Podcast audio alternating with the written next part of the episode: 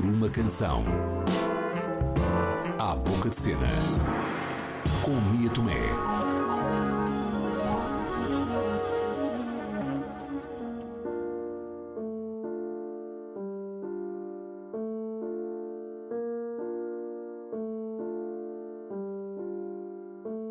Felipe Melo é o autor da banda sonora do episódio de hoje. Podia dispensar apresentações, mas é imperativo relembrar as suas obras, não só na música ou na banda desenhada, mas também no cinema. Realizador do comovente Sleepwalk ou de Lobo Solitário, é autor de Os Vampiros ou do encantador Balada para Sophie. E no meio de tanta obra de arte parece impossível, mas sobra-lhe tempo para compor para teatro confessando-me uma vez que dos trabalhos pelos quais tem mais carinho são precisamente algumas das composições para os palcos. Nhac, o texto do dramaturgo espanhol José Sánchez Sinisterra, foi levado à cena pela força de produção numa encenação de Marco Medeiros.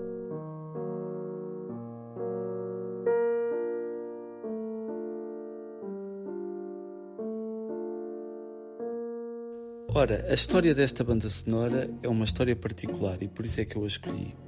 Um, durante muitos, muitos anos uh, eu queria fazer música para cinema, para teatro e para dança e não apareciam assim tantas oportunidades. Até que finalmente, pouco a pouco, foram aparecendo e esta chegou-me através da produtora com quem eu trabalho, quer no cinema, quer na música, que é a Sandra Faria.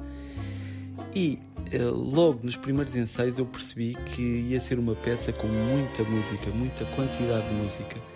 Então eu entrei numa espiral de obsessão porque queria aprender a fazer determinadas coisas, nomeadamente a utilizar ideias específicas ou motivos eh, que tivessem a ver com o estado de espírito das personagens e explorar um bocadinho tudo o que o texto não dizia. E queria utilizar isso como uma experiência de aprendizagem. As formas de construir um objeto artístico nunca são iguais. Como é que nasce então a música de Nhaque? O processo de criação desta música foi, por um lado, muito convencional e, por outro, muito pouco convencional. Passo a explicar. Foi convencional porque a música está toda escrita em partitura. Logo, é, é, foi trabalho de composição à antiga, não tem assim um elemento de improvisação espontânea ou o que seja foi mesmo o trabalho de banda sonora vá, clássica. Por outro lado, um, no processo de criação houve um método muito pouco convencional que foi eu decidi não pegar no texto até chegar aos ensaios, não por preguiça, que seria o mais comum, mas porque queria mesmo ver a dinâmica dos atores e ser surpreendido pelo que se passava, eh, como se estivesse a ver de facto a peça como espectador.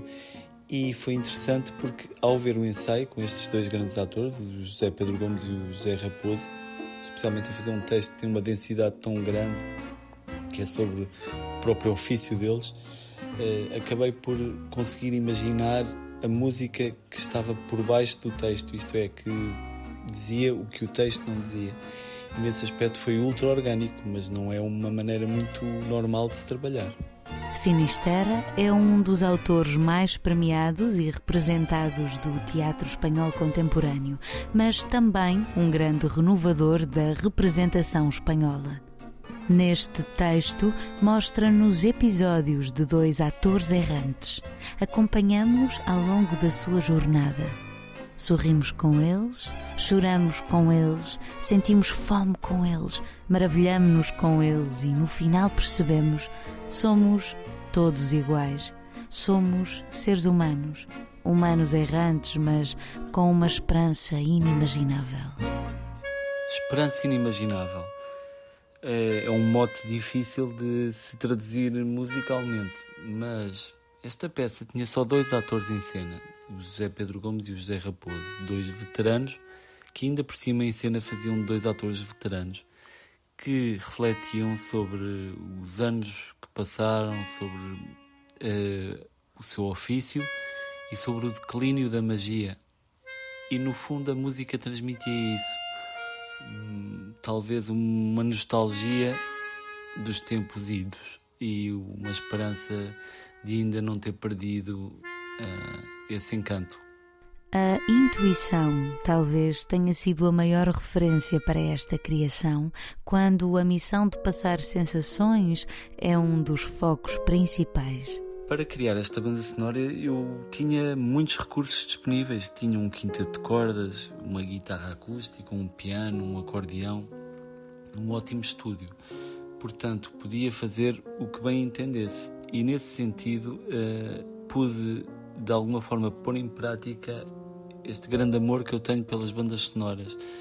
E não tenho referências específicas que consiga indicar que foram diretas neste processo, mas eu acho que quando fazemos bandas sonoras temos de estar tão familiarizados com tantos géneros musicais e, e com tantos estilos e recursos técnicos específicos para transmitir determinadas sensações que depois todas as influências que nós temos e todas as coisas que aprendemos acabam por aparecer naturalmente de uma forma intuitiva.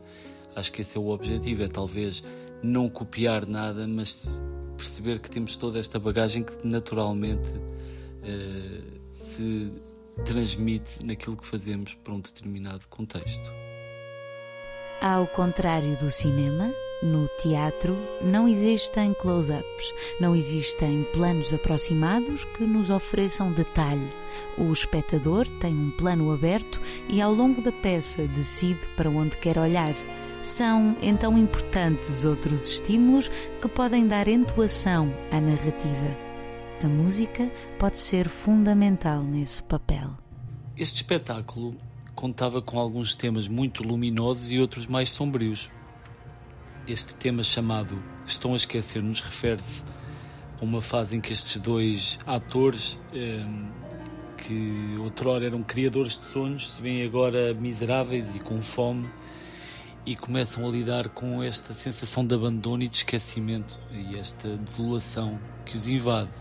E este é o som dessa desolação e dessa ansiedade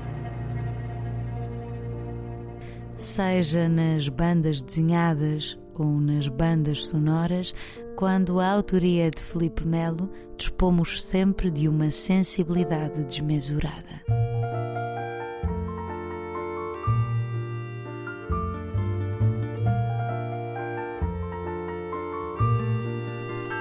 Este foi o Por uma Canção. Até ao próximo episódio.